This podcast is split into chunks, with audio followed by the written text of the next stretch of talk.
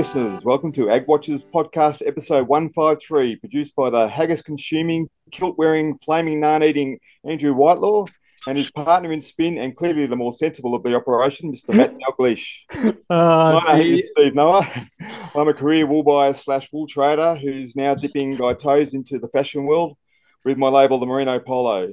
So, with the wool market warming up nicely in 2023, I've been invited onto the show to talk wool. On with the pod. Oh, mate, talk about being pre-prepared. We we usually spring it on our guests, and they don't. Obviously, you're a listener, Steve. I've been listening. I've been listening. and um and I think that's one of the most well prepared uh, intros. The key. Yeah, yeah, that's the it. That's it. Yeah, no, very, very And it well done. And it was, it I'm was more top- nervous about the next part. and it was topical. You know, had the had the flaming nan in there, That's right. That's which right. um which I've which I've recovered from. Lost I've Yeah. avoided hot, in, lost five Well- kilos, but uh, I've avoided hot naans and papadums all week once I found out I was coming on.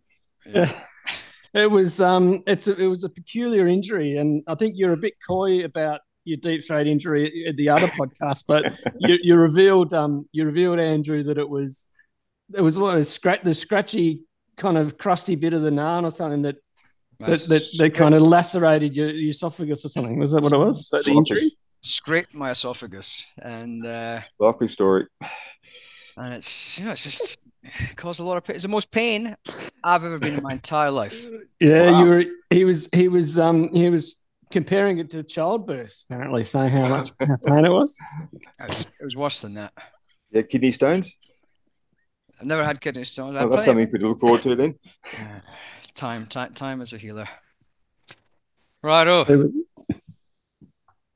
sixth sense. Yep, we'll go into it. Yeah, obviously you're a listener, Steve, so we don't have to explain what the sixth sense is. We'll just jump straight in and fire them at you. You said you're nervous about this bit. Hmm. Mm. Go. You want to start, Andrew?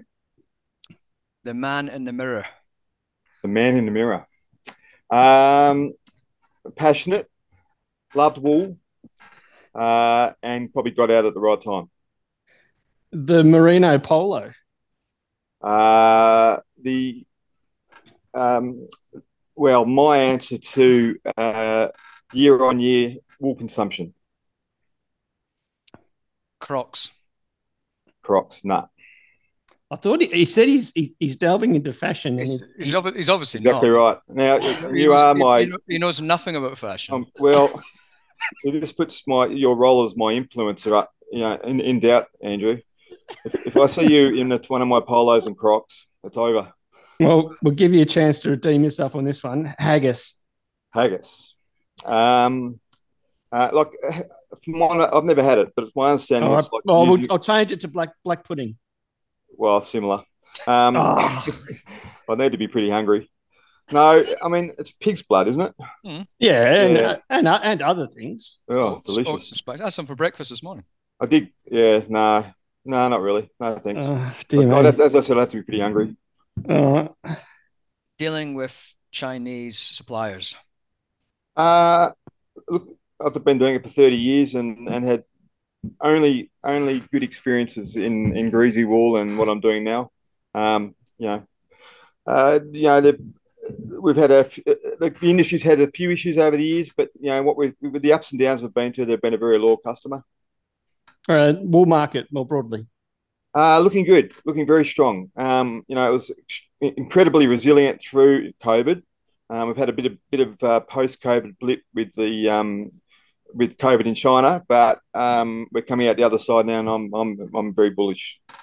There you go. Well, we might start. That's our sixth sense. You survived that pretty well, apart from, I mean, a bit of a stumbling block on Crocs and haggis and black pudding, but you know, we have to we have to kind of just kind of push through, and, and I guess we should um, we should say at the outset as well that that um, with regards to your Merino Polo, you were very kind. Uh, anyone that follows us on social media or you on social media would have seen we came to WA last time around that you Over. um, supply, supplied us with some Did it start of October, Yep. wasn't it? Yep. yeah, was it? Yeah, it supplied us with some of that very fine apparel, and um, yeah, it's bloody good stuff. Mean, when we when I mentioned the Merino Polo, you kind of talked about it being your answer to the wool market. But I was expecting you to just talk about the quality of the product and how, how well it wears and all that kind of stuff. But um, Well, I guess I take that for granted.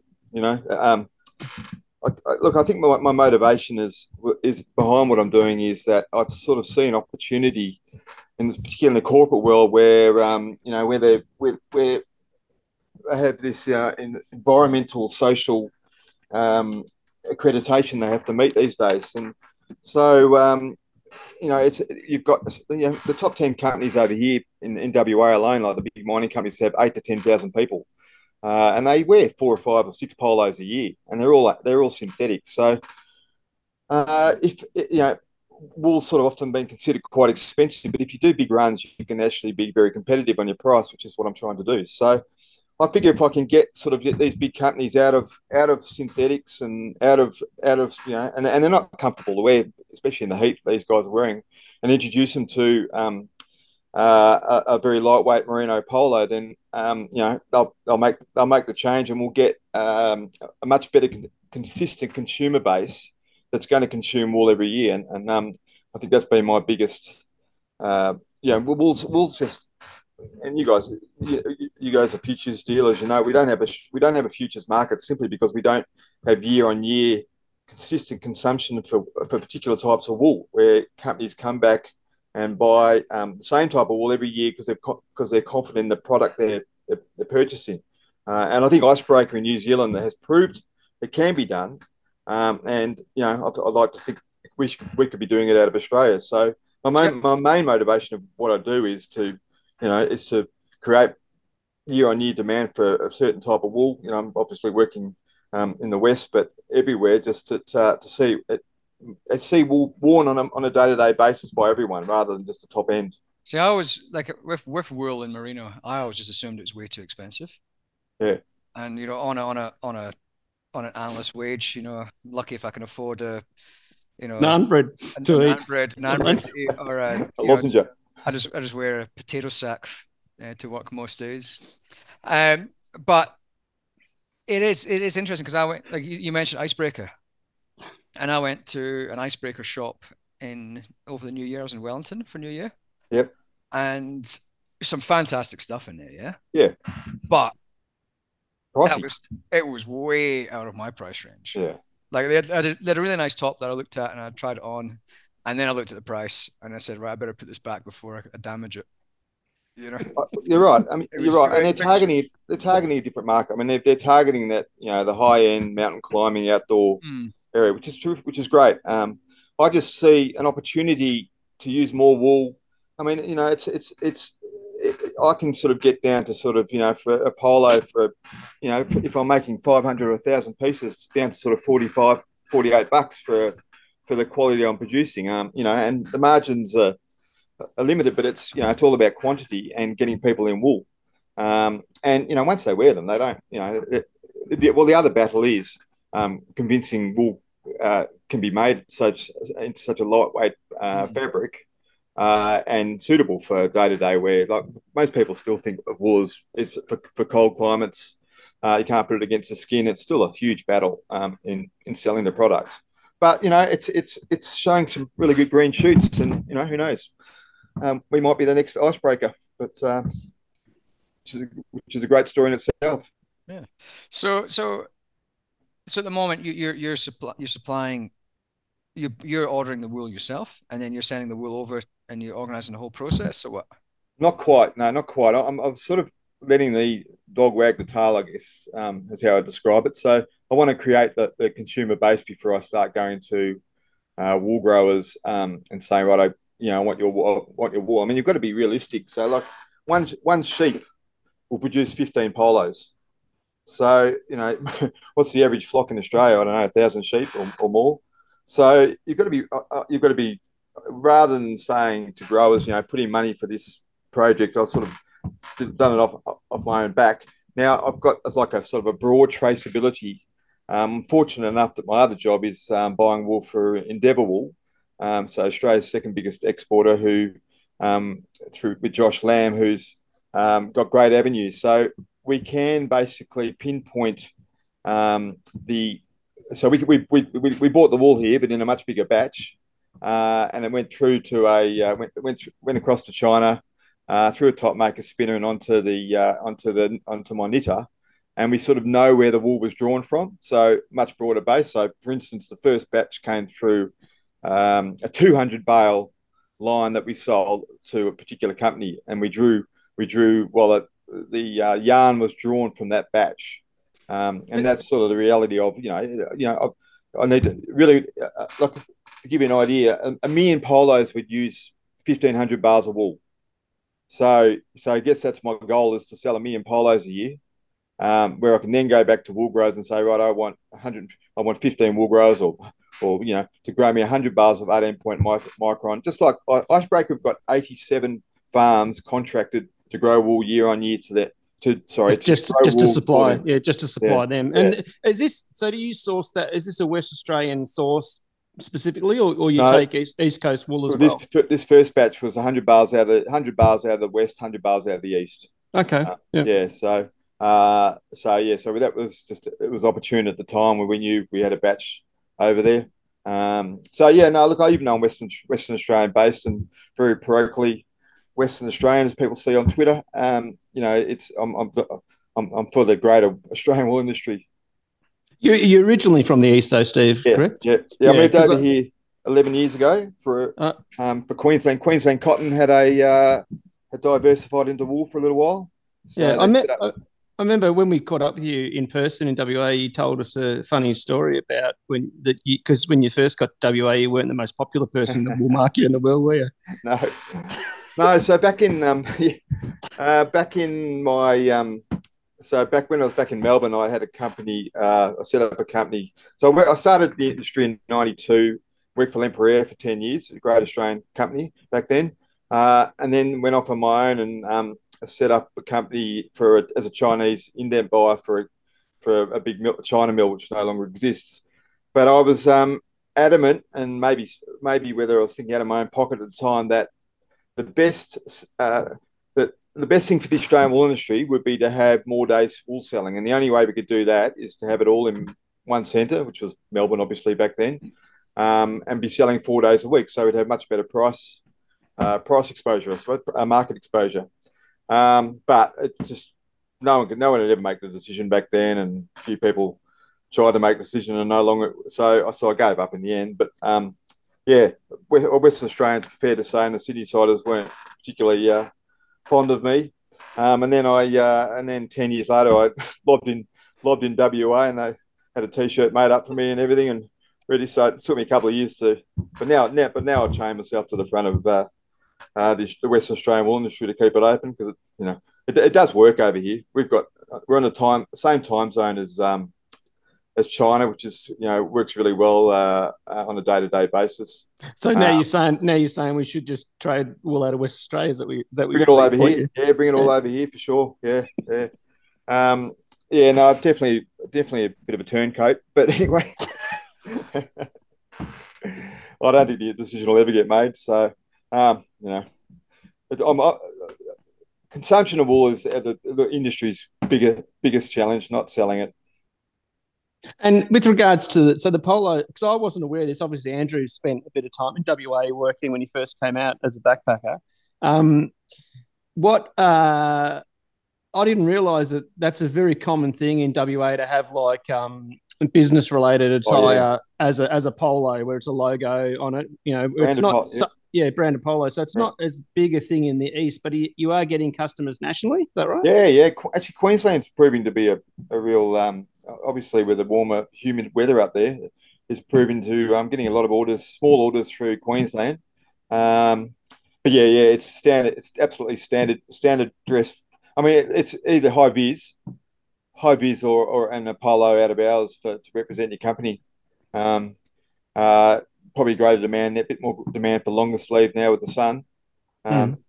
Do you so, do a long sleeve version or not it... yet? No, I mean it's it's a case of um, um, capital. Uh, how, how, how big do I go? I'm, I'm, sort of very conscious of not having too many products um, mm. early. I mean, it's like it's, it's affordable, being being able to afford to do it, but also, you know, I just want to sort of be conquer one one really good product. Um, you know, they sell 400 million, 400, 400 million polos a year in the Western world, so it's a pretty good market. Mm. Um, you know, if I could get half a percent of that, it'd be all right. Well, that was um, something when when you when you gave us your product uh, after we'd kind of got back to the hotel. Um, I'd said to Andrew, like, it's it's very nice to wear, but I'd said as well that it'd be cool if you could get him in a long sleeve as well. Yeah, you know? yeah. I think that's next off. Definitely next off the. It's it's it just sort of you know I was feeling my way through getting the feedback. There's talk people want a high vis one, um, mm. Which I'm sort of still not 100 percent sure whether you know people will pay 60 65 bucks for a high vis long sleeve when they can buy a synthetic one for 15 bucks. Mm. Um, but definitely long sleeve, yeah. I mean, and and and and a pocket. Farmers love a pocket on their on mm. their polos, so um, we're going to uh, actually we worked out a way we can add them over here. So, but yeah, no, look, there's you know, there's there's we're, we're looking at doing a pink polo for um, a big charity. Um, we've got an indigenous company we're about to about to um, dress there. Uh, well, actually, on sell on sell a, a, wool product with an indigenous design on it. Um, uh, I've got two new um, two new guys over here that are special that work with the big companies that are very excited about the product. So uh, yeah, it's, it's it's it's it's pretty simple. You know, I'm doing it all myself at the moment, um, but it's I'm really enjoying it. But it's um, mm. you know, just see where it goes, I guess. Very good. So anyone interested, just do a search for the Merino Polo. You can find more about it that way. Um, But um, we, we, were talking earlier. Then we mentioned China, and you said you know around dealing into China. So you've been doing this for a while now, both I guess in the day job as a as an exporter, um, but then now also now bringing value adding, I guess, and bringing that Australian wool back again into Australia as a yeah, finished yeah. finished product. How have you found over the years, like uh, uh, just in broad terms? Then we might focus in on the last few years with all the issues around COVID and supply chain, but just broadly um, doing business into China both ways. Um, is it is it complex? You know, are there any kind of secrets to making it a success? Uh, secrets to well, I mean, I started going when, it, when back in 90, I think I went to China first time in 1995. Uh, and Australia was sort of just, or Lempriere was sort of just getting into China. Um, and none of the other guys wanted to go, so I put my hand up. Um, and I, you know, I, look, I think it's just respecting the culture. I love, I mean, I love Chinese culture. It's such a demonized country. Um, I don't think anyone really, in fact, I've, in my last little job, I, used, I was taking farmer farmer tours up to China. So I took about 85 farmers and they all sort of got on the plane with sort of quite a negative attitude about China, and, and you know they're all robots and communism and all that. And I reckon each and every one of them, by the time they got off the plane, they just said, "What are we? What, what, what are we? What are we reading? This country's magnificent, fantastic. The people are friendly. There's a lot of fun. They've got a great sense of humour, um, and they're passionate about wool. I mean, the, and they're entre- and they're entrepreneurial for a for a communist yeah. based com- country. Yeah, yeah. I mean, it's yeah. I describe. Yeah, I mean, people talk about it as communism, but look, it has changed a bit under Xi Jinping. But you know, it was I used to describe it to my friends and say, look, in China, it was like uh, if you wanted to go and be a billionaire, they'd say, good on your son, go for it, or or, or, or daughter. Um, uh, but if you didn't, if you didn't want to, we're not going to leave you behind. We're not going to leave you behind. And you, you really, you don't see the abject poverty you see over here or in the US, um, in China. I mean, it's a very simple life, but um, but I just yeah, I just sort of yeah, I love their sense of humor and um and and I think if you do if you do the right thing by them, they do the right thing by you. And you know, I I, I don't know how many billions of billions of dollars I've traded over there in 30 years. Not that I do it anymore, but you know, I never had oh, gee, I've, I maybe had two or three um, contract issues, um, a handful of quality issues, and and and I'll work it out. Um, so you know, it's it's, it's we've had a great history. You know, we've got um, you can see we've no one's ever mentioned wool in the in the political sphere. I guess that the barley and other things have copped, but um, we also have some very influential uh, uh, Communist Party members in the Chinese wool trade, which I'm sure help us along. Um, but it's yeah, it's been it's you know they they, they, they like a deal. It's it's always a it's always a um, when you're over there face to face trying to sell wool, it's it's it's it's got a brinkmanship and and laughs and, and drinks, and um, you need to be able to drink to be able to, to be a China wool trader. That's for sure. Although that's changed a little bit too. Um, but um, you know, and in the end of the day, you shake hands, have a laugh, and go and have a big lunch or a big dinner. Um, it's it's a lot of fun, yeah. And I think we all miss it. We've, you know, just talking to Josh and some of the other guys, you know, um, even though when COVID came about and we, we couldn't go anymore, we sort of think, oh, great, it gives gives a break. But I reckon most of the guys are hanging to get back up there now. And now that it's opening up again, now it's um, opening up. Now that it's opening up again, yeah, I think it's yeah. only airfare, it's only airfares that are probably stopping a few of the guys. Mm, mm. So I, know, I, remember, I remember from the, the, the, days of my currency trading because you know China's a big player in the financial mm-hmm. markets, of course, being a, such a big economy as well, and and the Chinese central bank was quite active um, in in terms of currency trades and and whatnot. Um, but I, I, always was of the opinion very much that um, to, to to be successful, it's all about relationship in China and longevity of relationships. So they they are you know they are very much about from what i from my experience was that you know sometimes it can take time to, to develop develop trust both yep. both both ways um, but once once you've been able to put in those kind of yards then then you know business becomes a lot easier absolutely. Yeah and they're, uh, they're quite loyal. Yeah they well i mean actually they're quite loyal to someone's got a cheaper price. I should i, I won't yeah. I mean, my one of my longest customers, term customers um, over there, um, um, it was a, it was a big, big one of the biggest um, mills in the world at, Sunshine, and they, um, she, the lady who ran runs that, I was sort of I've grown up with this. I think we started both at the same age, but she has a, um, she's also, you know, she trades. I don't know what they turn over, massive amount of money, but she tests all her wool sellers or wool, wool suppliers out by taking out for a uh, tea with her her um, fortune teller. So there's this famous fortune teller.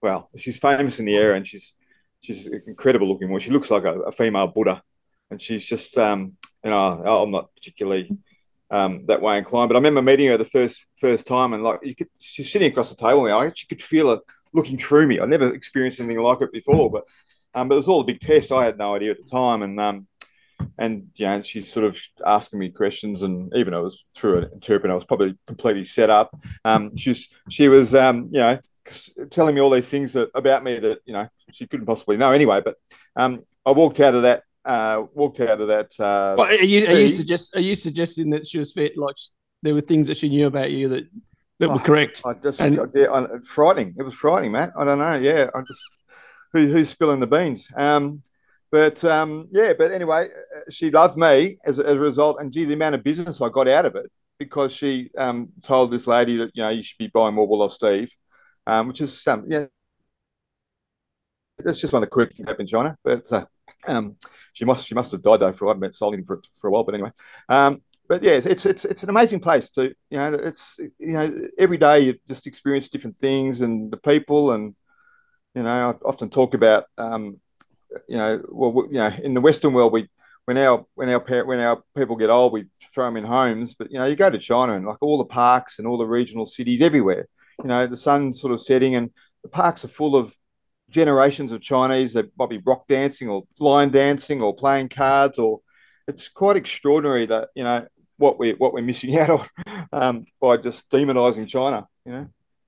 And so, what about um, through through the whole COVID, COVID eh, you know, it's time and and also with all the kind of logistical issues, supply chain problems, was that was that quite disruptive? Not just from obviously the wool market perspective, but from your own business. Was did you have issues there getting stuff through or delays? Um, not so much delays, just a price. Like you know, everyone jacked up their prices. It was costing me I think it, you know, it's pretty, I think a, a, similar shipment in during COVID to fly my shirts in was about nine and a half thousand, and now it's back to about four and a half thousand.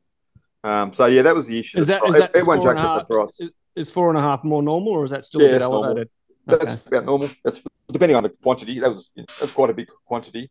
Um, as far as greasy wool goes, um, you know, we we did I know the shipping. I know the shipping teams of every company had a horrible time, but as Wool, as Wool was incredibly good through COVID. I mean, you know, I think the, the indicator was 100 cents more this time last year, um, uh, and right through COVID, we didn't miss a we didn't miss a week's sale, which was extraordinary.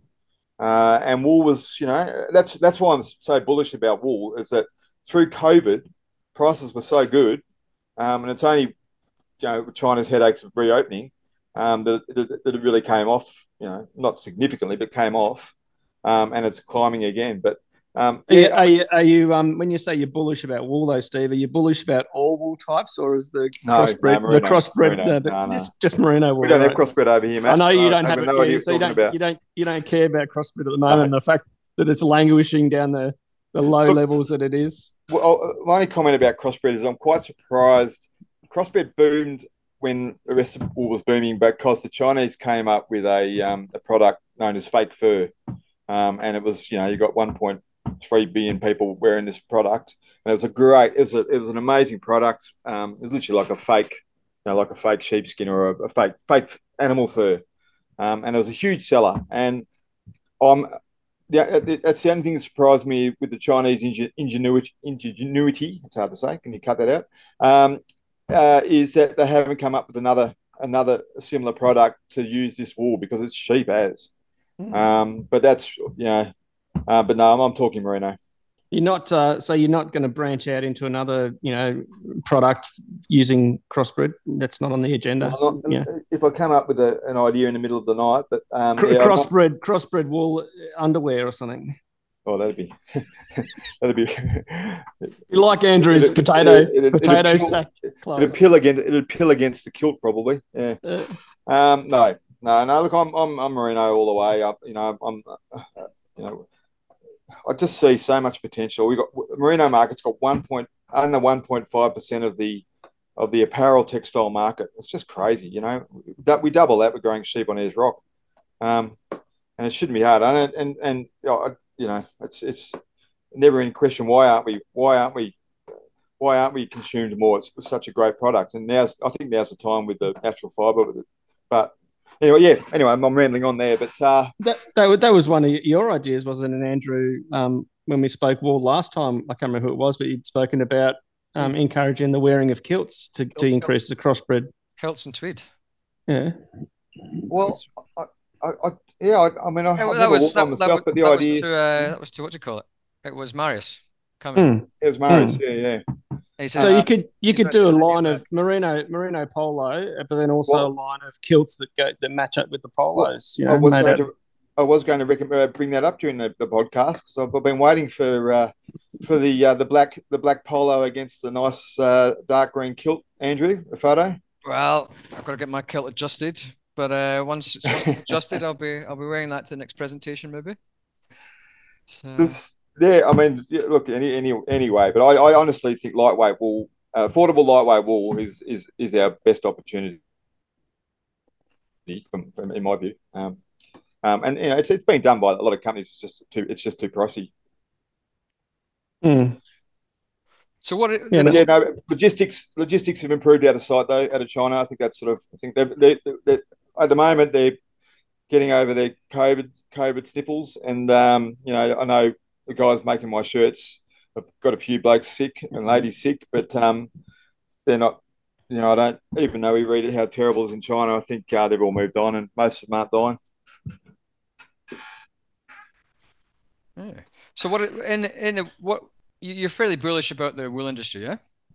But we we've spoken a few times about the you know that risk of recession Hmm. things. Do you think that's going to have a hampering effect on it, or Uh, it definitely, well, I won't say definitely because Wool's resilience often astounds me. Uh, I'm more along the lines, and I'm, I'm, I'm comparing it to when we had the GFC, you know, 12, 13, 14 years ago. Um, what happened after the GFC with China? And I think China um, have shown already that they want to uh, get their economy back to back to four or five percent, uh, and to do that, um, means massive stimulus programs. And what they did in 2010, 11 was massive stimulus programs. And we know what happened to wool then. Uh, we've got slightly, I was actually surprised. I thought we'd have a lot less wool now than we did then, but we're only, we're about, we're about, about 2 million sheep less than we had in 2011, 12. Um, so supply slightly down, um, but less merino, of course. It's sort of the balance has gone towards crossbred. So I'm, yeah, I, I think China's going to um, again sort of be our be our. I mean, India also is, is really um, India is also really uh, up and up and clever. coming, I guess. Up and coming. yeah a- they a are. I mean, they've always been there, but I think the, the opportune look, look, there's a couple of things. The opportunity with China post COVID, um, but also the anti-China sentiment around the world um, is uh, has helped India as well. So a lot of the Europeans have um, are buying wool top and, and yarn out of out of India because they're anti-China. So um, so that's helped them along. But I'm not sure whether they've got the. I don't know if they've got the ability to become that much bigger than they are. You know, is um is the I don't I hadn't looked closely on that India Australia free trade, but I don't think wool's included in that, is it? Yeah, no, it is. It is. Um, but it comes to about one. I think it was one or one or two percent. Like okay. the market, the market moves four percent a day, so I don't think it's got a great, a, significant. Um, yeah, I don't. I don't think it's got like even the FTAs into China. I mean, with the quotas we had, it was already could take.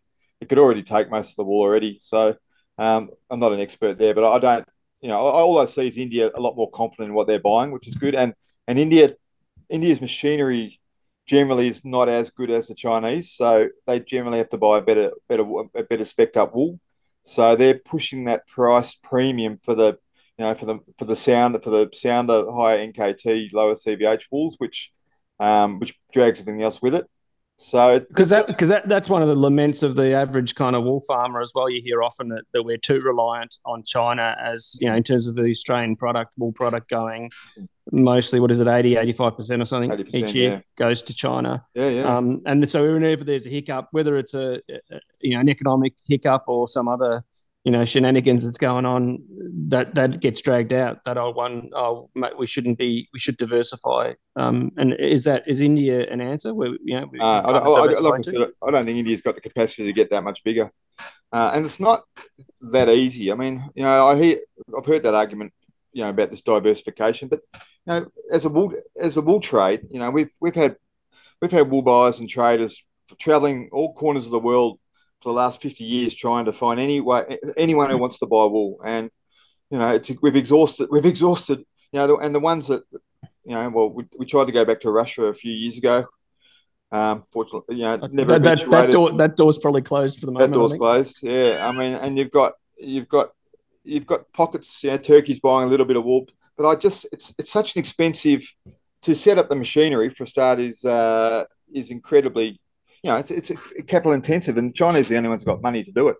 The other thing with China though is that fifty percent of the wool that goes to China stays in China. Now, it is now being consumed there. Yeah, yeah, yeah. I mean, and they love they love wool. They've got the right climate. You know, um, I'm, I, am look. I do I do get nervous when I hear all the rhetoric and, and the political rhetoric about it. But um, as I said, we've been incredibly resilient, and uh, they can't Chinese can't get wool from anyone else really in in, in quantity. So so they do need us. So, um, but yeah, you're right. I mean, it, it's it's uh, it's been born from 40, 30, 40 years of you know of of not developing new markets, but whether they could have been developed, I don't know. I just don't know.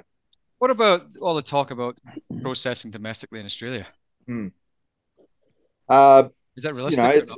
You know, look, in an ideal world, but I, I think there's a bit. I think they quoted a, a billion dollars to process fifty percent of the wool here um, and where that money comes from. And yeah, I, just, I think back in the uh, when I started in the nineties, we had um, five big five big top make five big top makers here, and from my memory, we were only processing about eight percent of the wool, eight percent of our wool back then, albeit probably twice the, albeit probably twice the uh, amount of wool we grow now. Hmm. Um, you know, I like to see. I I think it's probably opportunity to do more wool scouring in Australia because we're, we're, we're shipping a lot of dirt uh, overseas. So, which is first stage, first stage process. So shipping clean instead of greasy, right? Yeah, yeah, yeah. yeah.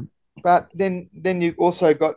I mean, I often say to people, um, you know, what what puts value in wool is is the way we see it as buyers buying for different companies. So if you had a if you had a completely homogenous hundred bales of, of wool, um, you know, like bred off bred off Dolly the sheep, so absolutely identical. But you send it to three different mills, you're going to get you're going to get quite a different result uh, as a wool top, just because of the machinery, the way the people run it. Yeah. So what puts a lot of competition into wool is that these mills know what they can use and what they can buy. Um, so if you're if you're selling them a scoured product, uh, you're going to lose a lot of that, um, I suppose, uh, ability to add value to it by different mills. Yeah, so I'm a little bit, um, yeah, I, I, you, you, the more the more people buying greasy wool, the better for, for, for wool prices. But you know, you, you love to. I'd love to have, be able to have my shirts made in Australia, but but we're twenty we're twenty five million people. We're 0.005 percent of the Chinese population. We're not a consumer market, you know. Really, I mean, it's great for a well, We're not. We're not really. We're not really a manufacturing nation yeah. either. Really, when it comes to it no, nowadays. No, no, no. That, that's right. So uh, I think we just got to respect where we are in the world sometimes. stop being, stop getting ahead of ourselves, and just do what we do best. Um, but yeah, look, I, I love to see a bit more processing in Australia, no doubt. And we lost all that. Ironically, we lost all that processing when the Australian dollar sort of went up and we became less competitive. But you know, now we're back down to seventy for who knows how long. It's, you know, it's probably it probably is feasible, but you know, you know, currency markets. um, what's going to happen in the states? So yeah. Mm, well, that's you know the one thing about currency markets, like most markets, is that you know if, if you get these moves that extend to you know territory that's uh, uncommon, and you know it always comes back, doesn't it? You know, it always so, does. Always yeah. does. Always. Yeah, it does. It does. I mean, I as an, I'm, I often have a laugh with Josh about um, the dollar. He'll, he'll he'll he'll call me in the morning complaining the dollar's gone up, and I'll be going, "Well, I'm an importer now. That's fantastic."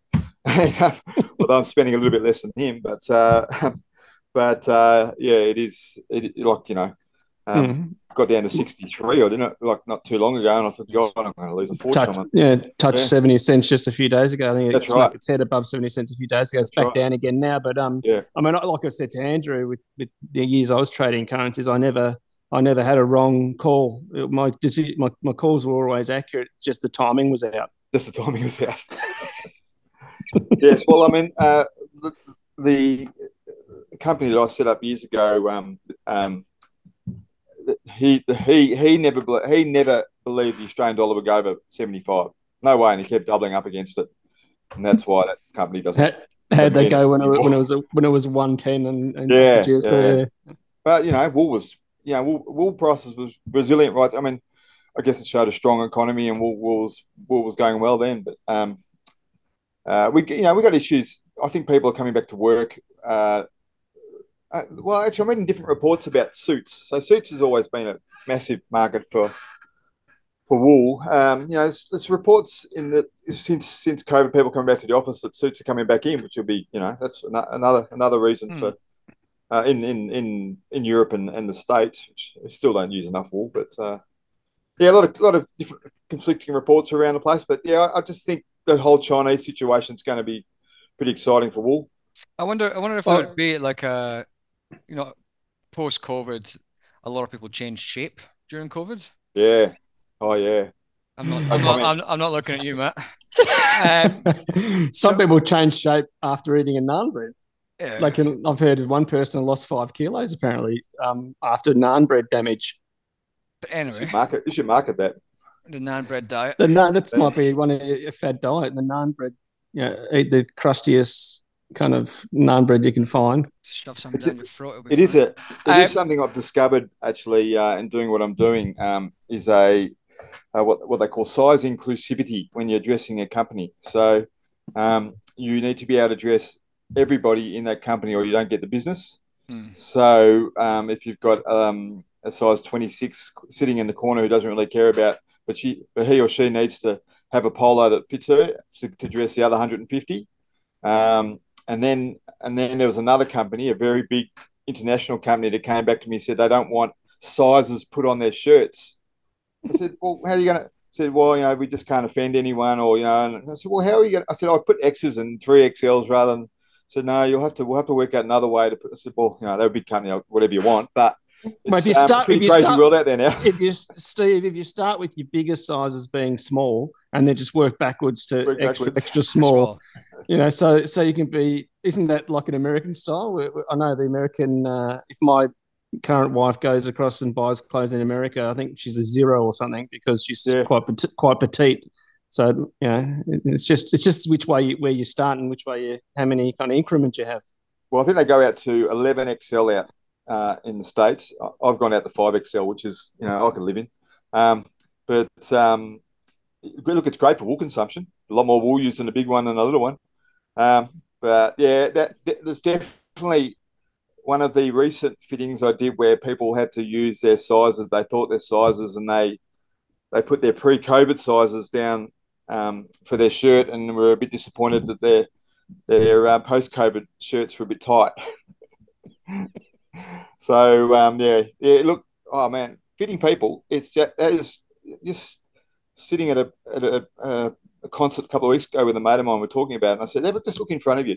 Is there two people the same shape here? I mean, and I'm, I'm trying to dress all these people. It's it's a real challenge. Yeah, real challenge having the right size, and enough sizes, and then you go long in five. You know, I reckon I, I went long in five XLs, and I reckon everyone lost half their body weight as soon as they got they landed here. So I've got all these five XLs sitting here.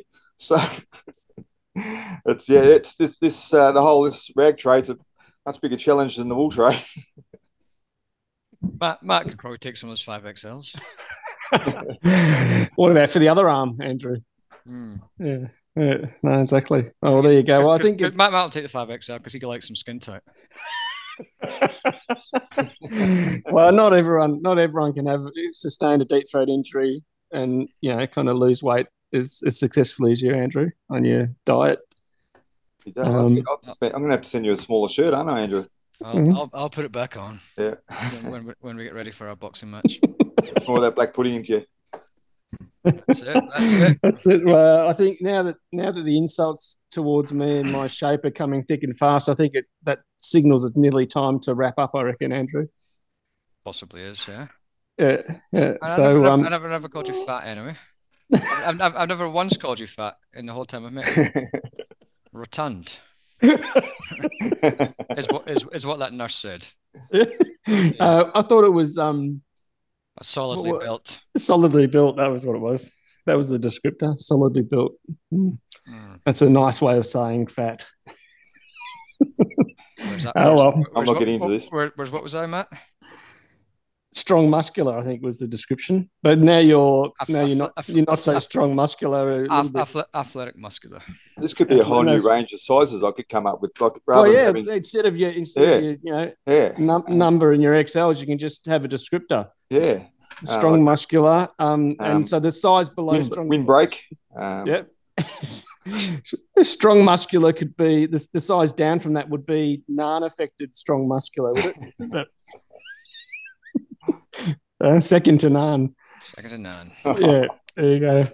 All right. Well, I guess that's um, we're getting we the you know kind of going on slight. And anyway, and anyway, by you saying nan bread, that's that's not correct. Why? Because that's you. Nan is Indian for bread, so you're just saying bread, bread. It's, it's, it's, it's, it's, just you should just be using the term nan. Mm, yeah, multilingual too.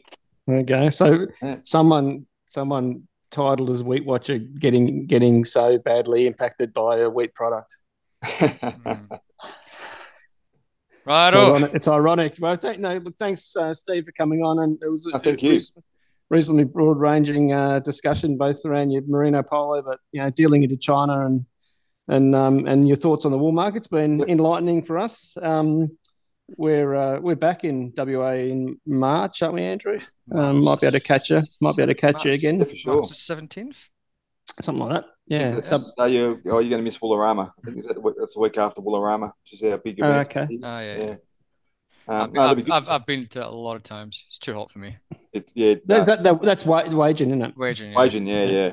I've I've camped out there many a times. Yeah, it's, it's um, yeah, it is. Actually, last couple of years have been okay, but um, yeah, I've had actually, I think that might have been another motivation years ago, wearing a, a nylon shirt that came back welded to me. Um, mm. It's that bloody hot. So, hmm. but um, yeah, no, it's a great event, and we missed last year with COVID, so it should be huge this year. And Sheep Fest uh, at Darkan the week, couple of weeks before too, so we've got some good shows coming up. Very good. That's good. Well, we're looking to getting forward across to I think it's the WA Farmers event on the seventeenth. We're there for. Yeah, so we might see how we go. Try and catch you if we can. Mm, right. no, that should be good. Excellent. All right. Well, thanks for thanks for coming on, Steve. Um, Thank you. Yeah, thanks. Thanks for your very professional start to the podcast, and, and we'll, fin- we'll, we'll finish it just as professionally with a C when you got nothing on, apart from a apart from a merino polo, of course. no worries, guys. Have a good day. Bye bye.